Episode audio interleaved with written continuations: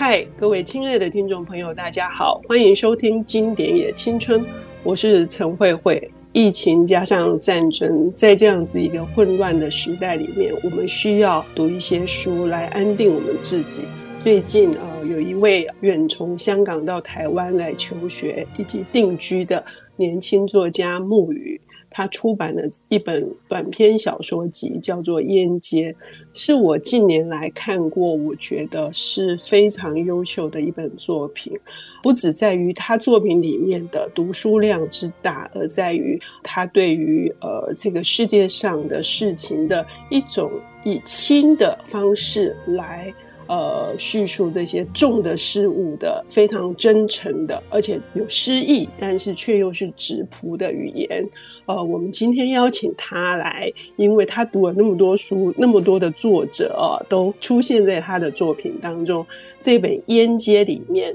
呃，哪几位作家是他想要谈的呢？我们要来欢迎木鱼。木鱼你好。Hello， 慧慧姐，谢谢你邀请我来这个节目。那出版《烟街》之后，我也没想到会收到那么大的回响。因为慧慧姐这个节目，然后我就想到，嗯，要不要来分享一下我在书里面有哪些灵感的来源呢？所以今天我们就来谈一下我其中一个被影响的很深的作家，同样也影响了整个台湾后现代的浪潮的一位作家，美国人冯内果。是。呃，你提到你在受访的时候提到你的乱流以及制图啊，都是有他的这一些呃启发的。我自己也非常喜欢这两篇。那么呃，冯内果在我还在麦田时代的时候，就当时也出版了《没有国家的人》，我非常的喜欢他。这究竟是一个怎么样的背景呢？就是他这本书为什么会被很多青少年奉为这个反社会，甚至是呃一个呃反抗的一个代表？我也是从《没有国家的人》开始去看冯内果的，大概是前几年的时候、嗯、那一本是一本演讲集，然后从看了那一本之后就想说、嗯、咦，这个人好像知识量很丰富，于是那个时候就先去查了一下冯内果的背景，然后再到了今天的第五号屠宰场。嗯、冯内果是一九二二年生的，然后可是他在美国的早期的杂志四五十年代的时候，他被称之为一个二战老兵，因为他是从二战的战场回来美国，然后就默默的去做一些自由工作者，所以其实是最原始的自由工作者之一，去当一些记者啊之类的。然后他在每次做的时候就会写一些科幻小说，所以最早期的时候大家对他的定位是一个科幻小说家。然后那个时候科幻小说还没登大雅之堂，然后直到了过了一阵子之后，就是大概二战之后二十年之后，他就出版了这一本《第五号屠宰场》，然后就一下就引起了一个轰动。所谓的第五号屠宰场，就是其实是来自冯内果在二战的时候的一个亲身经历。然后他那个时候就只是一个小兵而已，他也没有任何的军阶，也没有真的是打仗，他就上前线，然后就被俘虏，就被带到了德国的一个叫德勒斯登的地方。那个时候德勒斯登其实是可以跟布拉格、啊、或者是巴黎或者是柏林之类的大城市可以媲美，因为里面全部都是非常漂亮的建筑物。然后冯内果那个时候其实也是还没见过世面的小孩，毕竟他也是二十几岁而已，然后就被抓去当兵。他跑去那里的时候就想说，哇，这个城市真的是我第一次看到最美丽的城市。结果他被俘虏的时候关在一个屠宰的地方，就是一个屠宰场，在一个地下大概三楼的地方。然后那一天美军就轰炸德勒斯登，因为想说给德国纳粹一个教训。当他再从那个屠宰场出来的时候，整个城市已经没有了。然后那一次就炸死了十三万五千人，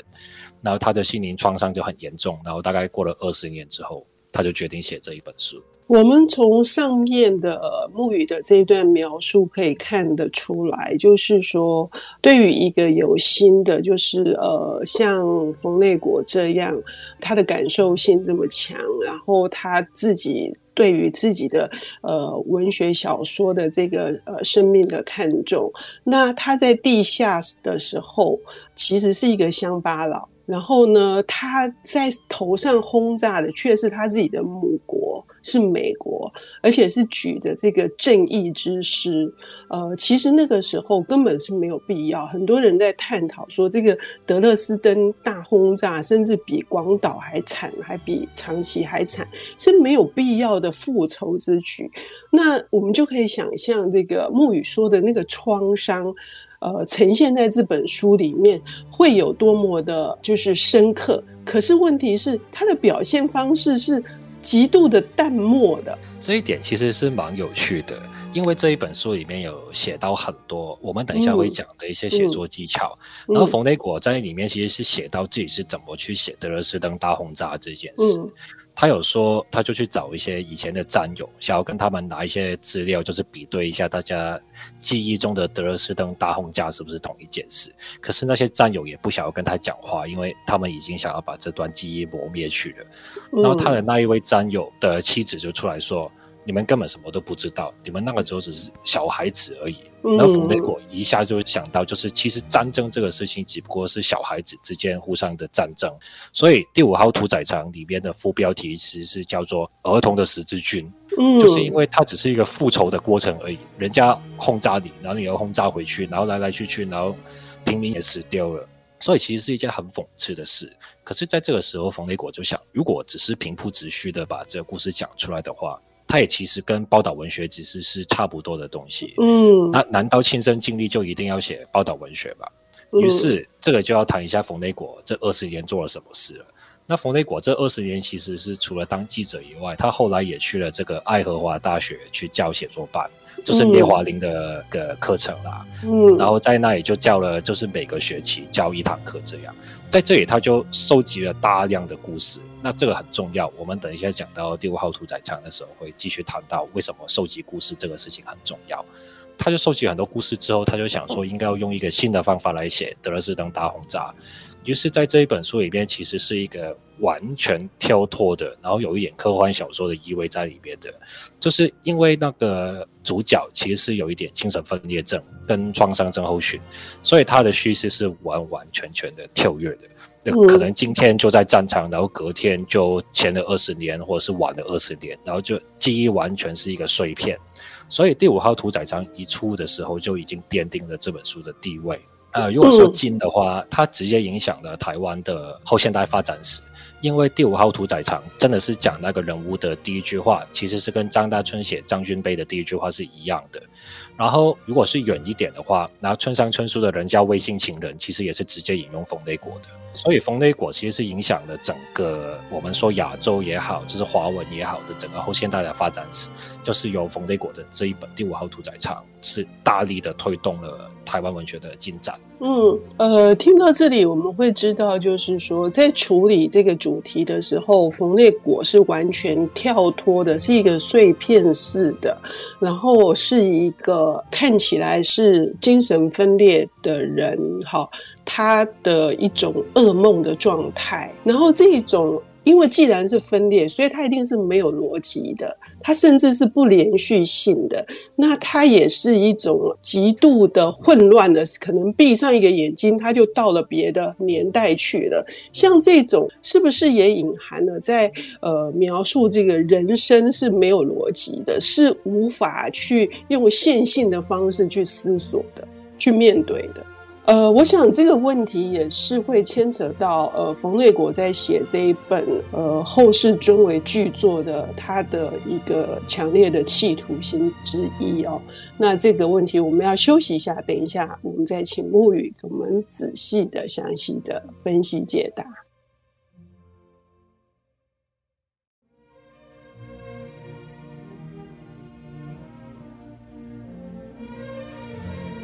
欢迎回到经典也青春，我是陈慧慧。我们邀请到的领读人是今年年初在台湾出版的呃一本他的短篇小说集，叫做《烟街》。呃，一位来自香港的年轻作者，却令人感到十分的惊艳。整个眼睛一亮，我充满了振奋感，就是说终于有一个这样子的小说作品出现了。呃，今天烟街的作者木雨，他为我们带来的是给他非常多灵感跟写作的一个启发的作者冯内果。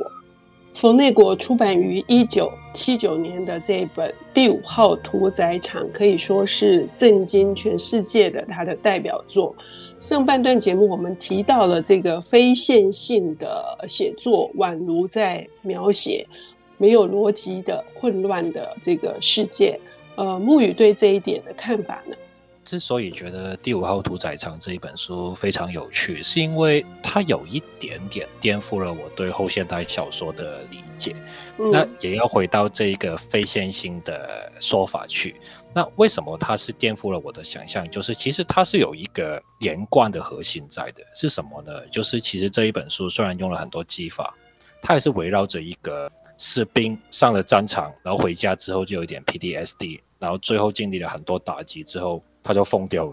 嗯，那这一段话其实是他是整本书的第一章已经写出来了，所以大家其实是已经有对这个故事有一个底，就是想说哦，这个故事原来就是这样子，然后后面所有生出来的字节全部都是连着这一个故事去的。所以当我们说非线性的时候，我觉得这本书厉害在于其实它只是重组了里面的叙事，然后加入了很多的黑色幽默。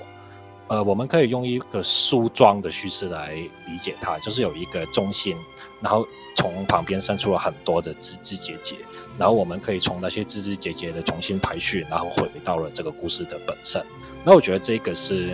反而到了后面的后现代完全破坏了线性叙事一个比较早期可是比较有趣的做法。我们在第一节的时候提到了冯内果在爱荷华教书的时候，他收集了很多故事嘛，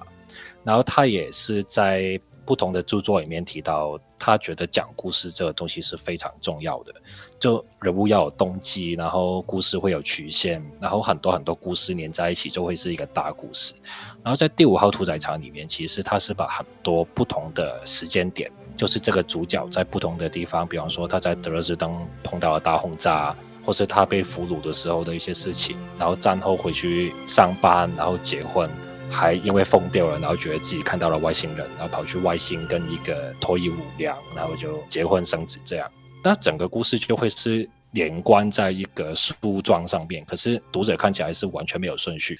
然后我觉得这一点是蛮有趣的。呃，刚刚木雨已经很清晰的描述出呃这本书的轮廓，呃以及血肉。好，那呃我们在读的时候，确实是跟着作者跳来跳去，去捕捉他想要呃传达给我们的这些讯息之外，我们其实也一样跟着他在我们自己的人生故事里面穿梭了。因为他有现实的，有梦境的，然后有他想要逃离的地方。我觉得这也是木雨写烟街也是一个很重要的，是一个呃想要去到远方的这个概念。所以这个故事里面，冯内果的呃另外一个很重要的一个技艺，他小说的技艺就是技术跟艺术，也是故事中有故事。那关于这一点，木雨你自己觉得你读到了什么，然后你借鉴了什么？我觉得他故事里面有故事这一点其实蛮有趣的。虽然是说我们现在看蛮多的小说里面都有很多故事里面套着一个故事，好像连环套那样，就像是骆以军常常在讲的。可是我觉得在冯内果的故事里面套着故事，他是有一个他自己写作的伦理在的，就是每一个故事都会有一个，讲直白一点就是起承转合，然后复杂一点就是有一个叙事线，可以有高潮，然后一定有动机，然后动机会导致怎样的结果。然后在此以外，其实我觉得冯内果最厉害的地方是有他的黑色幽默。嗯，可以说如果冯内果没有黑色幽默的话，他就会是一个像他常常说的，他同时期的一个叫索尔贝吕的作家。然后索尔贝吕也是直接影响了台湾的后现代的，因为他的何索就是影响黄凡写赖索。但是我们先回来冯内果，就是冯内果是很知道去不要把沉重跟轻盈分开来谈的，他觉得就算是很悲惨的事情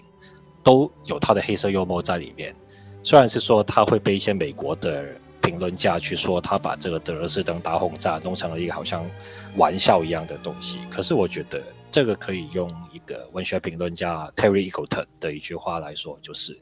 清教徒会不小心把愉悦当成轻佻，只是因为他们不小心把严肃当成虔诚。可是我觉得冯雷果就是不会丢进这个陷阱，因为我不知道他有没有信仰，可是他就会知道就算是很沉重的事情不代表不能笑，然后地狱梗也是可以深入的，然后他就把这些的笑话套进去这一个很残酷的事实，反面的让这个大轰炸用一个后现代的手法变得更锋利，然后更触动人心，然后甚至有人说这一本书是直接停止的越战。我们刚刚听到了一个重点，就是冯内国以他的这种黑色幽默的方式来叙述一件惨绝人寰的大事件。那他不直接告诉你惨绝人寰，他也不告诉你说呃，你在读这个故事的时候你深刻的感受到悲伤，或者是你感受到虚无，这一些字眼其实都没有出现，但是读到最后你确实是有这种很大很大的感受到我刚刚说的那些情绪。但是最重要的，我觉得还是会深深的去问，就是人类为什么要发动战争？那战争到底它的迫害是什么？这些都留待我们能够亲近冯内果去读。刚刚沐雨已经为我们整理了非常非常棒的、很清晰的脉络，看冯内果的这本第五号屠宰场的特色。谢谢沐雨，谢谢蕙蕙姐，谢谢。